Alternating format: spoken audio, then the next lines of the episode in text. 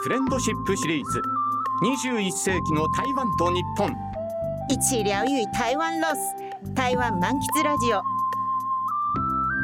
皆様いかがお過ごしでしょうか？台湾大好きアナウンサーの山本直也です日本と台湾の交流をテーマにお送りしている21世紀の台湾と日本も2000年の放送開始からなんと22年です。ありがとうございます、えー今年も日本と台湾の交流についていろいろな角度からお届けしてまいりましたが今回がいよいよ今年の最終回ということになります、えーそんな最終回、えー頼れるこの方がお相手です。ダジャハオタケホー皆さんこんにちは。人とたいです。タイさん前回に引き続きよろしくお願いします、はいよろしくお願いします。えーまずは朗報から。はい。ね10月13日からですね、うん。えー台湾へ日本の観光客がですねえー訪れることができるようになったということですね。ついにですよえねー。はいやー嬉しいですね。もう本当にこの日を待ちわびてたという感じです、えーうん。台湾ロスの方々もねね。これでちょっとは気持ち的にも。きっとうん。きっと年末年始は台湾に訪れる方がもう急増するんじゃないかなと思います。もうすでに行かれた方もいらっしゃるかもっていう感じですね。ね。はい、ええ。タイさん自身もねあの、はい。お仕事なんかで行き来されてるんですがあの、はい。隔離の期間がなくなったっていうのは本当にありがたいですよね。そうですね。ないとねやっぱりもう降りてすぐに行動できるっていうのは嬉しいので、ね私も実は11月中に行きます。うん、また行かれるんですか？はいなんとも羨ましい。はい、ねじゃあそれまでの時間、えーこの番組でどうぞお付き合いよろしくお願いいたします。はいお願いします。さあリスナーの皆様にですね、えープレゼントもたくさんご用意しておりますので、90分間お付き合いよろしくお願いいたします。よろしくお願いします。この番組は台北中日経済文化代表所公益財団法人日本台湾交流協会台湾観光局の講演でお送りいたします台湾日本仲良しさあ早速ですがリスナーの皆様からいただいているメールからご紹介していきましょう。タイさんお願いします。はい。まずはヨーニャンさん70代の女性からです。ありがとうございます。私は台湾に毎年行っていたのですがコロナで行けませんでした。コロナが落ち着いたら再び行きたくなりました。続いてクラさん20代の女性からです。ありがとうございます。いつも楽しく拝聴しています。一度しか台湾には行ったことがないけど旅行中とても楽しかったしまた行きたいなって思いました。最後は山ちゃんさん60代の男性からです。仕事などで精神的に疲れた時は台湾に行き足裏マッサージや台湾料理お茶などで癒されていました。穏やかな台湾の人々や郊外の風景が好きです。コロナが落ち着いたらすぐにでも行きたいと思っています。はい皆さんどうもありがとうございます、ねやはりね台湾に行きたいという気持ち皆さんねたくさんお持ちのようですね。本当そうですね。はい、そんなあなたにね、オープニングでもご紹介しましたが、えーもうすでにね観光客として台湾を訪れることができるようになったということなんですね。うん。えーただあのー隔離措置というのは撤廃されてるんですけれども、まだ細々としたなんかルールがあるみたいですから、はい。そのあたりはあの確認してね、そうですえーね、行かれたらいい結構流動的に変化する場合が多いみたいなのあでね、そうですね、うん。どんどんその、えーこれから日が経つにつれて変わってくるね、場合もありますんでね。そうですね。はい、そこはぜひチェックしていただきたいと思います。さあそれでは最初のコーナーへと行きましょう、えーまずはあ台湾の今をですね現地から伝えていただきましょう、えーすっかりおなじみですね。日本経済新聞台北支局長の中村優さんとお電話がつながっています。中村さん今回もよろしくお願いしますよろしくお願いします。えー、11月に入りましたあの台湾の11月っていうのがなんか最も過ごしやすい気候なんだっていうようなことを聞いたことあるんですが実際にはいかがでしょうか？はい、えー実際にはですね、まあ、台湾、特に台北なんですけども、毎年その10月からですね、3月末まで、来年の3月末までは、はい。まあ、日照時間がですね、えー比較的短くてですね、まあ、雨も多い季節になります。うん。でまあ、最近もですね雨や曇りの日が多くてですね気温は最高気温が28から24、最低気温が22度前後で、まあ、まずまずなんですけど、まあ、ええ湿気が多くてですね、ええ。まあ、気温以上に少し肌寒いかなといった季節に入っております。はい。そんな中、前回9月の放送の時には、まだあのコロナでマスクをつけて皆さん生活されているということだったんですが、その後変化はありましたか？はい、えーすごい台湾にとって変化がありました。台湾もですね10月中旬から、えーようやくですね隔離なしで、まあ、海外から入れるようになったり、それから、えー外に出られるようになったということで、ですねええ最近は、えー街中にですね、えー日本の出張者、それから日本の観光客もですね、まあ、少しずつ増えてきて、えー台湾経済も少し盛り上がるのかなと、えー期待が持たれています。あ、うん、あの台北市内の皆様の様子というのはどんな感じでしょうか？あのーやっぱりですね、えーまあ、こういう先ほどちょっと日照時間があのーあはいまあ、み短い、そういうちょっと暗い季節ではあるんですけど、一方で、ですねやっぱり外に出られるようになったということで、いや幾分、ですね皆さんもあの晴れ晴れとしたような感じを、えー見受けられます。ええそうですか、えー明るい兆しがこう見えてきたという感じですね。そうですねで経済の方もですね、はい。まあ、比較的堅調に推移しておりまして、まあ、ええ。中国経済、ちょっと厳しくて、ですね台湾からの輸出はですねちょっと減速傾向が見られるんですけども、ええ。先ほど申したように、新型コロナウイルスの規制緩和がまあ各方面で続いておりますので、まあ、今後はですねその民間消費、内需の回復が見られて、えーこの先うまくいけばいいのかなという感じはしております。はい、あの日本では物価がこうかなり上がってきてるんですが、台湾ではいかがですか？はい、えー台湾のですね物価上昇率は、その欧米のような9%、10%のような上がり方はしてませんで、まあ、3%ぐらいなんで、まあ、日本よりは若干ですね、うん。えーきついかなというところではあるんですけどええ、さほど欧米のような急激なインフレということにはなっておりませんそうですか。少し明るさが見えてきたような感じがいたしますけれども今後についてはどういうふうな見通しを立ててらっしゃいますか？はい、えー今後なんですけども、こちらはですね少し注意が必要なのかなというふうに思っています。はい足元はですね、まあ、比較的ですけど、まあ、堅調なんですけども、やっぱりですね中国経済の減速、えーそれから世界経済の減速が、えーあちらこちらでですね言われるようになってくると、ですねええさすがに台湾だけはということにもいかない形に、えーなってきているようです。はいで例えばですね、やはり台湾経済の牽引役の半導体業界を見ますとですね、えー軒並みですね皆さん半導体の在庫を大きく積みましておりまして、え設備投資もその下方修正をせざるを得ない状況になってきてですねやっぱり年末から来年のえー前半までは厳しい状況が企業さんの方ではですねうんメーカーさんの方では厳しい経営が続くというふうに見ている会社さんが多いように感じます。はいやはり台湾だけが別というわけにはいかないんですねそうですね。なので、まあ、台湾全体を見ますとですね、まあ、半導体だとかメーカーさんは少し厳しいんですけども、先ほど申したように、その10月中旬からですね、えーようやく台湾も隔離なしで、まあ、入ったり、外に行けるようになりますので、はい。まあ、民間消費の方で、えーぜひとも頑張っていただいて、ですね、うん。まあ、旅行需要もまあ復活して、ですね、え。えー企業のそちらの落ち込みを、まあ、なんとか民間消費がカバーして、台湾の経済を盛り上げてくれればうん。嬉しいなと思っております。はいわかりましたところで、えー、間もなく注目の統一地方選挙が台湾で行われることになるんですがあのどういうふうな見通しになっているんでしょうか？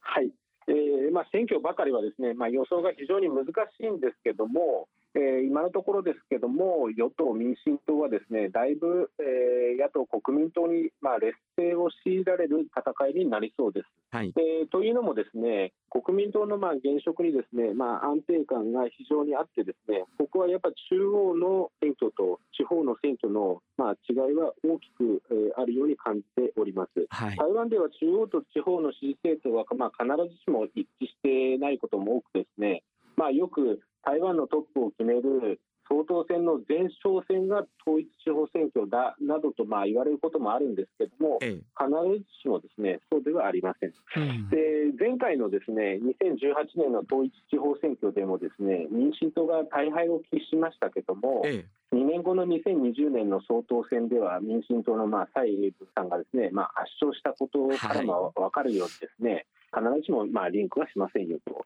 うんで今回の地方選挙で、まあ、国民党が大きく勝ったからといってですね、まあ、大注目の2024年の総統選でですね国民党がその勢いを持っていけるかというと、まあ、そこは個人的には難しいような感じはしてます。はい。で台湾人の気持ちは、まあ、特にこの2年ほどですね米中対立の間で何度も揺れ動いて、まあ、立候補者に対する気持ちも当然大きく揺れ動いている気がします。ええそのため、今回の統一地方選挙をもってですね、まあ、台湾の今後の何かを語るというのは少しまあ時期尚早かなと思ってます。はい。ただですね、えー台湾の大きな都市で今回ですねどちらの党がトップを取るかは、まあ、2年後の総統選を戦う上でも重要なファクトにはなりますから、うんうんまあ、そこはですね取材でも十分注意深く見ていこうかなと思ってます。はい、えー、激しい選挙戦になりそうですか？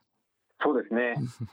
はい、これからもますますお忙しくなると思いますが、どうぞお体を大事に取材されてください。ありがとうございます。どうも今回もありがとうございました。ありがとうございました。日本経済新聞台北支局長の中村優さんでした。中村さん3回にわたり本当にありがとうございました。そしてもう一人。台湾の今を聞いてみましょう今年は夏休みのね一時帰国中にこちらのスタジオにも来てくれて大活躍でした留学生のよっちゃんとお電話がつながっていますよっちゃんはいよろしくお願いします今台湾の11月どんな様子ですか？あの観光客がだいぶ増えてきてです日本だけに限らずあのヨーロッパ系やアメリカ系の方もかなり観光客が増えてきている状態です。あの特にあの観光地四関系などは、あのここは本当に台湾かっていうぐらい観光客が増えてきてます。その観光地もじゃあよっちゃん結構あの行ってるってことですね？あそうですね。住んでいるところがあの、うん。台北市内なので観光地によく行くことが多く観光地にもあの休日足を運んだりしています。ああそうですか。いやーなんかじゃあ街自体も活気が戻ってきたって感じですか？そうですね。あの2年前と比べたらまだやっぱりマスクをしていないといけなかったり規制はあるんですけれども規制を守りつつ皆さんあの活気を取り戻していってるような形です。私も11月に今度台湾に行くんですけれどもなんかはい。おすすめの新しい台北のスポットありますか？ああります。それでいうとですねあ。のトーファーお好きですか？あもう大好きです。えっと観光地のトンメンうんうん。東門のところにあるお店なんですけれども、はい。トーファーって聞くとやっぱりローカルのおじいちゃんおばあさんがあの作ってくれるような形がメインだと思うんですけれども最近流行っているのが空間の洗練させたトーファー屋さんというものが東門のところにありましてほう。あの樽に入っているんですねトーファーが。おー。はい。樽に入っているトーファーを、えっと、食べながら空気が洗練されているのでうん。あのトーファーも楽しみつつ空間も写真も映えるようなスポットが最近増えてきてます。相当おしゃれなスタイリッシュな感じなお店なんですねあの普通のトーファーよりは値段もちょっと2倍ぐらいしちゃうんですけどお2倍？それに似合うような雰囲気と味なのでとてとてもおすすめです。へえじゃあよっちゃんさんのインスタとか見るとなんかそれ載ってますか？はい、あの毎日美食は載せるように心がけているので、あ。あのおすすめのスポットそこからあの、はい。見ていただければなというふうに思います。じゃあ行く前にチェックしていきたいと思います。えー台湾にいたらぜひあはいチャレンジしたいと思います。はい、ありがとうございます。えっとようやく日本から台湾に制限なしであの入国できるということで、観光客も増えてきていますし、かなり2年前よりレベルアップした観光地も増えていると思うので、ぜひ遊びに来ていただきたいです。はい。ありがとうございました。ありがとうございました。ありがとうございます。台湾でインフルエンサーとしても活躍中の留学生よっちゃんでした。よっちゃんこれからの台湾留学生活私たちも応援していますさあそれでは続いて再びメールをご紹介しましょう。タイさんお願いします。はい、えー、めいさん40代の女性からです。ありがとうございます。今年の第1回も楽しかったし第2回も良かったです。台湾は美味しいだけじゃなく SDGs も日本より進んでいるようですし雑貨も可愛いし第3回の放送も楽しみにしています。まだまだ知らない台湾。日本でゆっくり楽しみたいです。ああ嬉しいですね。全部聞いてくださってるんですね。ね、うん。えー私もこの番組とともに勉強をねさせていただいているところではあるんですけれどもね、うん。今回もぜひ楽しんでいただければと思います。うん。さあそして今回ですねメインのテーマとしてお送りするのが文創なんですね、うん。えー文化の文に創造の創創は蔵辺に立身ですね。あのいわゆるクリエイトの創という字を書いて、文創というこちらが今あの台湾ではムーブメントになっているようですね。そうですね。はい。あの中国語ではウェンチャンと言うんですけれども、えもうここ最近はね、このウェンチャンっていうのあのなんていうんですか、一つのキャッチフレーズにいろんなことが起きてますので、え楽しみです。そうですね。さあその文創を語るならということで心強いゲストの方をお迎えしています台湾のウェブマガジン初耳の代表で日体のカルチャーライフスタイルの交流をテーマにイベントプロデュースや執筆などでご活躍中のコウジタスクさんですコウジさんどうもはじめましてよろしくお願いします、よろしくお願いします。よろしくお願いします。えー早速ですがまずはコウジさんのプロフィールを紹介させていただきます台湾のウェブマガジン初耳代表のコウジさんは1979年埼玉県に生まれ2002年より JTB グループでインバウンド関連の業務に従事。2012年よりスタートトゥデイ現在の ZOZO にて ZOZO タウンの海外事業を手掛け2014年に日本と台湾で起業。台湾最大級の日台カルチャーイベントカルチャーアートブックフェア。カルチャーコーヒーフェスティバルのオーガナイザーで日本国内でも人気の今年9月に上野で開催されたカルチャーイベント台湾プラスのプロデューサーも務めるなど日本と台湾のカルチャーやライフスタイルの交流をテーマに精力的に活動中でいらっしゃいます。あの浩二さんは現在台湾と日本どちらの方が割合多いんですか？えっとちょうど半分半分で、えっと台湾と台北と東京を行き来しているという状態です。うん、あの台北の方にもお家があるんですか？そうですね借りてはい。ああ二重生活。ね、何年ぐらい前から？えっと7年8年ぐらい前から二拠点生活をしています。ええ。すごいね。じゃあもうコロナの前からそうですね。うんうんえーそんな浩二さんですが台湾との出会いというのはどういったところからだったんですか？えっともともと前職前々職ではまあ海外事業とかまあ海外をフィールドに、えー仕事をしていたんですけども、まあその中で台湾も一つまあそのアジアの一つというかまあ世界の一つとしては前職前々職はそういうような状態だったんですけどもあのちょうどその当時に台湾でこう、まあ、仕事をしているとこう日本のこれからの課題みたいなこれからうん直面するようなこう困ったこととかをなんか先に困ってたりとかええ。先に何か直面してるような気がしてて例えば LGBT の問題だったりとか例えば働き方の問題とか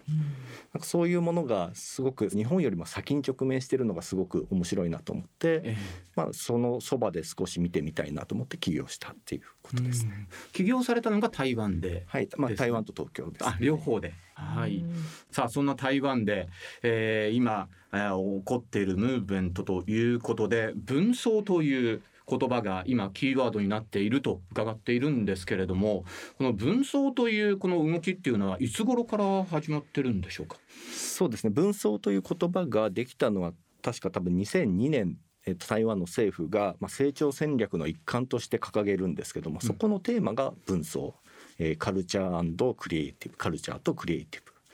そこから、えっと言葉がスタートして大体まあ20年ぐらいかけて、まあ、今はもう官だけではなくて民間の方にもそういう言葉が定着しているような状態ですね。文化と創造ってことですね。そうですね。はい。そのそもそもその文創という概念についてですね、もうちょっと具体的に。はい、ちょっと教えていただけないかなと思うんですが、えっとまあ、今話した通りでカルチャーとクリエイティブの略なんですけどもあの簡単に言うと古いものを古き良きものを新しい文化に変えていくっていうムーブメントだと思っています。うん。まあ、あの具体的に言うとすごくわかりやすく言うと日本統治時代の古民家を今時のカフェにしたりとか、うん。まあ、そういうものが文創の一つだと思います。ただそれは飲食だけじゃなくてアートだったりファッションだったりクリエイティブだったりいろんな業界に、えーその文創という概念が根付いているように思います、うん。今でいうあのリノベーションみたいな感じですか、そうですね。それも一つかもしれないですね、あそれも一つということは、えーもっとたくさんあるってことですか？えっとまあその建物をリノベーションするだけではなかったりとか、えその古き良きものは建物だけではないと思うのでね。それはいろいろあるかも。そのうちの一つはあのリノベーションの建築だと思います。あの分層と聞いてまず真っ先に浮かぶのがあの火山1914の分層円区なんですがああいうものだけではないということなんですね。そうですねあの火山1914分層円区とか、はいあと松山分層円区みたいなものはその分層の集まりだったりとか、えー、とそれを分かりやすく紹介している、えー、とクリエイティブパークの一つだと思います。えじゃああとそれ以外っていうと例えばどんなものが？それは例えばクリエイティブパークだけではなくて少し街の片隅にあるカフェとかでもそこには分層の概念が根付いてたりとか、うんまあ、するので、まあ、その大きなものと小さなもの両方ともに分層はあるかと思っています。まあ、古き良きものをあの見直して、えーそして今の現代風にアレンジするというようなそんなイメージでいいんですか？そうですね。最初にそのこの言葉が出てきてであの浩二さんは逆にどう思われましたか？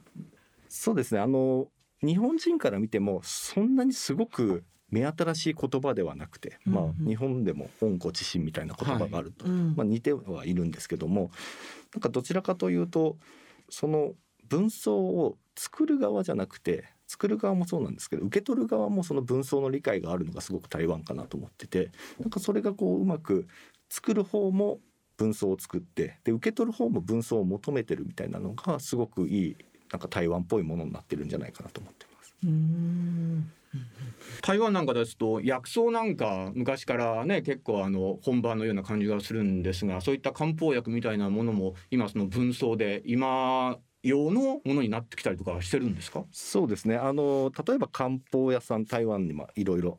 古くからあったりとかするんですけども、例えば僕らのコーヒーのイベントにその漢方屋さんが出店してたりとかするんですね。でどうやって出店してるかっていうとその漢方を使ったコーヒーをそこの2代目3代目の、まあ、30歳ぐらいの人たちが、えー、とコーヒーと漢方を掛け算して、えー新しいものを作り上げていくみたいなのも分層の一つだと思います。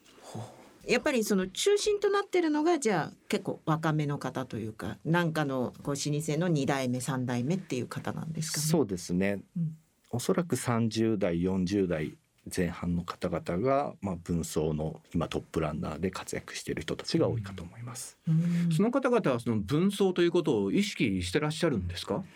いや、えー、ともう20年以上前の言葉だったりするので、ええ。意識してる人もいれば全然意識してない人もいたりむしろ文装じゃないって言ってる人もいるんですけども、ええ。まあ、あのそれはそれぞれがそれぞれの解釈でやってるものなので、うん。まあなんかそれもすごく面白いかなと思ってます。うんそうですか。あの分層っていうのはもう本当に台湾の中で定着してきて今また新たなステージを迎えているようなそんな段階に来てるんですか？そうですね。今はそうかもしれないです。うん。ああここからどう、ねどこに向かっていくんでしょうか。そうそう次のステージで 今はい。皆さんどんなことを目指しているのかっていうのを、んあのね浩二さん的にはどう捉えてらっしゃいますか？そうですね。あの、うん。まあ、古き良きものを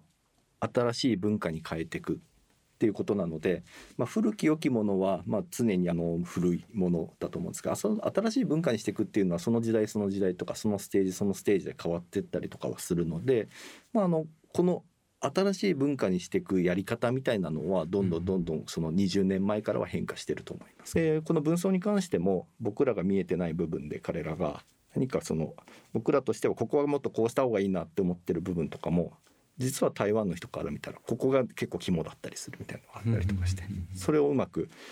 この後につながっていくような気がしてます。ですか。まあそういった違いもあるんですけれどもそのそういったところからですね台湾からこの日本人が学ぶことっていうのは何かありますでしょうか？まああのこの文章からも言えるんですけども、はい。おそらく台湾人の中でこの文章を、えー、とに関わっている人たちはなんか前例とかなんか今までこうだったからっていうことよりもなんか新しい文化を作るっていう方にすごくこう、そこにフォーカスをしてるので何かこうそれが多分こう日本人から見るとすごく新しいもので台湾大好きっていう人たちが増えていったりとかするんですけども、なんかその過去にとらわれないで新しいものを作るっていうのは台湾人に学べることかもしれないですね。うんそうですねね、そうですね。はいちょっとね、新しい発想の転換とかなんかないものないところから作り出すのってちょっと日本人はね苦手としてる人が多いと思うんですけど、ええ今の聞くとそういうなんかあこれ面白いからとかこういうのでってすぐにできちゃうところが台湾人の フットワークの軽さでもありますよね。はいうん、なんか最近気づいた浩二さん的なその面白い文章っていうのありますかね？そのコロナ明けて4月に行かれてからなんか発見したもので。意外とこれあのコロナ期間中っていうのは意外とこう今まで台湾人って2300万人の人口のうち500万人ぐらいが延べ500万人が日本に来てたんですけどそれが一斉に来れなくなっちゃったので、はい。台湾の中にすごく小さな日本みたいなのがどんどんどんどんでき始めてる あのカフェもすごいレトロな昭和風なカフェができてたりとか。え。それはなんかすごく台湾の中ではこう人気だったりとかするんですけどもうん。反面僕らからしてみるとうん。うんなんか台湾台湾みたいなのがいいのに少しちょっと日本っぽいのではい。なんかまあ少しこうなんかそのギャップはあるなとは思って。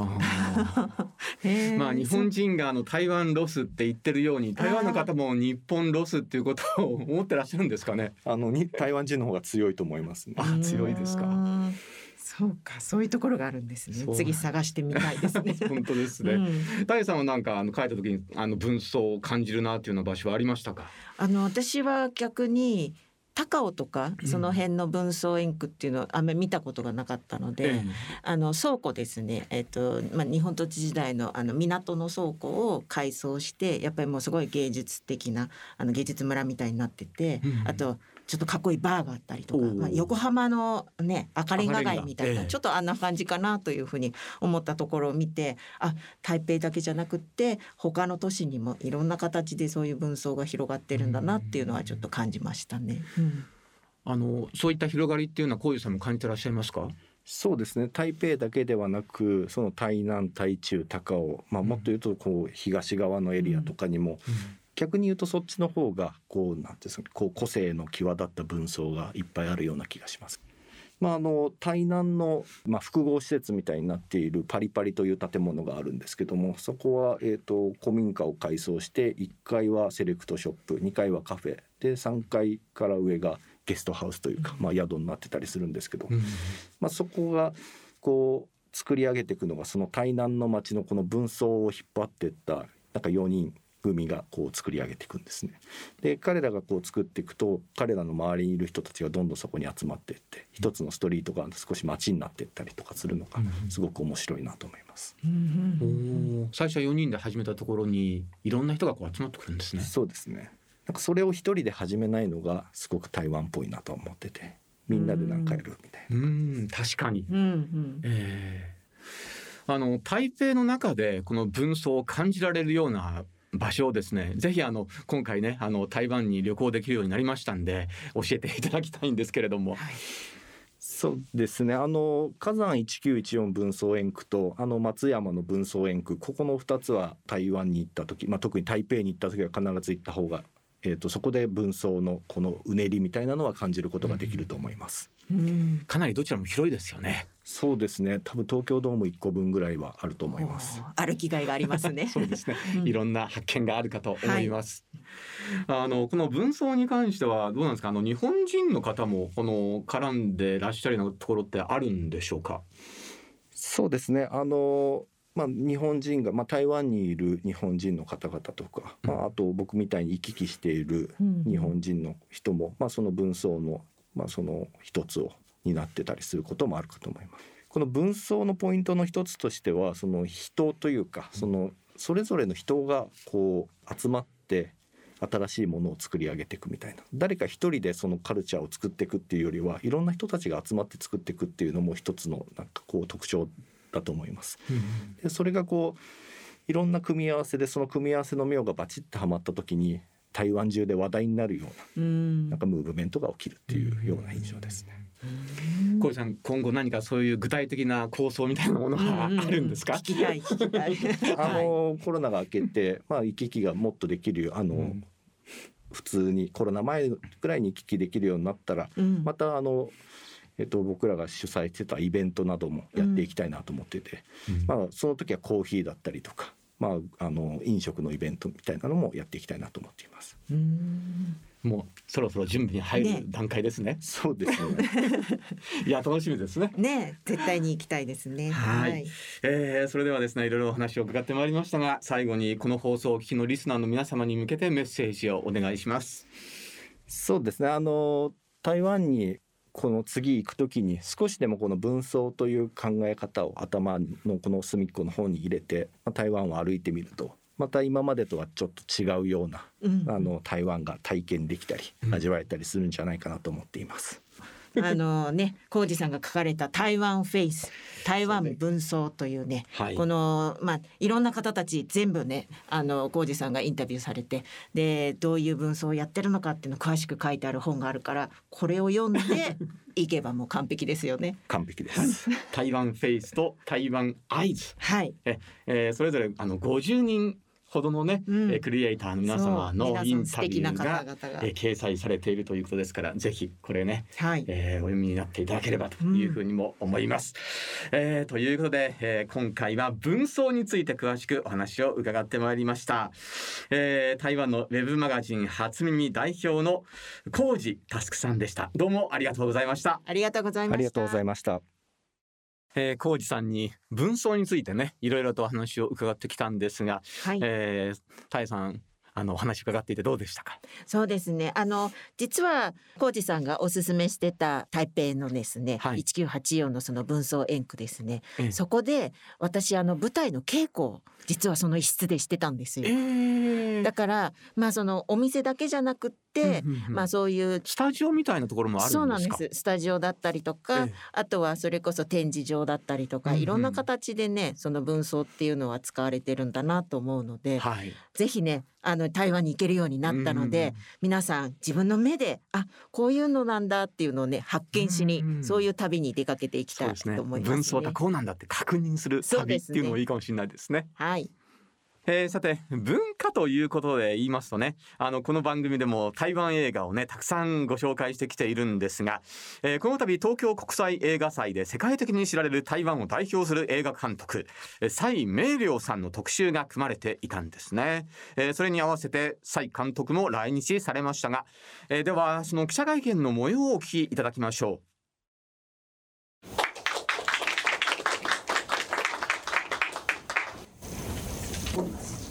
我我记得，呃，那个时候，呃，他不止在欧欧欧美被看到，在东方日本也非常重视台湾的电影。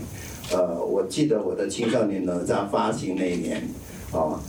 那一年的台湾的假期啊，暑假啊，竟然有八部电影同时，八部台湾电影同时在呃日本境内发行，是非常惊人的一个数目。やはりその台湾映画というのはですね欧米諸国だけではなくて日本で非常にあの人気がありましてとても重視されましたある覚えておりますけれどもその頃のある夏でしたけれどもちょうどその一時期にですね8本もの台湾映画が同時ほぼ同時に日本で公開されたというようなことがありました。呀，台湾的政府呃有一个制度是对我们的创作者非常有帮助的，就是辅导金这个概念啊啊，我们只要是好的剧本都很容易申請到輔導金。やはり台湾のあの政府はですね非常にあの、 えー映画制作者を応援してくださったと思います。えーそれはあの助成金という面で非常に大きかったですね。えー脚本を提出してですね脚本が良ければあ補助金を出してくれるという、えーそのようなあの以前この番組にもねご登場いただいた蔡監督なんですがその際はタエさんがインタビュアーを務めてくださったということでしたね。はいあの多分もう67年ぐらい前にうんなる蔡監督のピクニックという、はい。あの長編の映画の時にインタビューさせていただいたんですけれどもええ、まあ、その前から結構蔡監督の作品好きで今回のですね来日はすごく私もワクワクしてたんですけれども、ええ。なんかあのちょっと丸顔でねはい監督ってどうしてもちょっと厳しい感じのイメージなんですけれども、すごくそのニコニコしながらちょっとシャイな感じでお話ししてくださったっていうそういう印象がすごくあったので今回2013年にできたそのピクニックから7年を経てうん。長編のあの映画新しいのが2020年に撮ったんですよね。でまあそういう話だとかあとはまああの30周年ということであの実は今文化センターであのポスター展あそうなはい来年の1月の末までやってますので再監督ワールドに浸りたい方には絶好のチャンスじゃないかなと思いますのでぜひ皆さん見に行かれてみてください。そうですね、ん。えー今後ともね注目したい監督のお一人ですね。はい。那做了这些作品，呃，我只有一种感觉，呃，我我不虚此生呐、あの本当に感慨深いんですけれども私が思ったのはですねあこの人生は無駄ではなかったと。ちゃんとこここうして生きてきてよかったというふうに思いました。谢谢台湾，谢谢日本，谢谢台湾的观众，也谢谢日本的观众。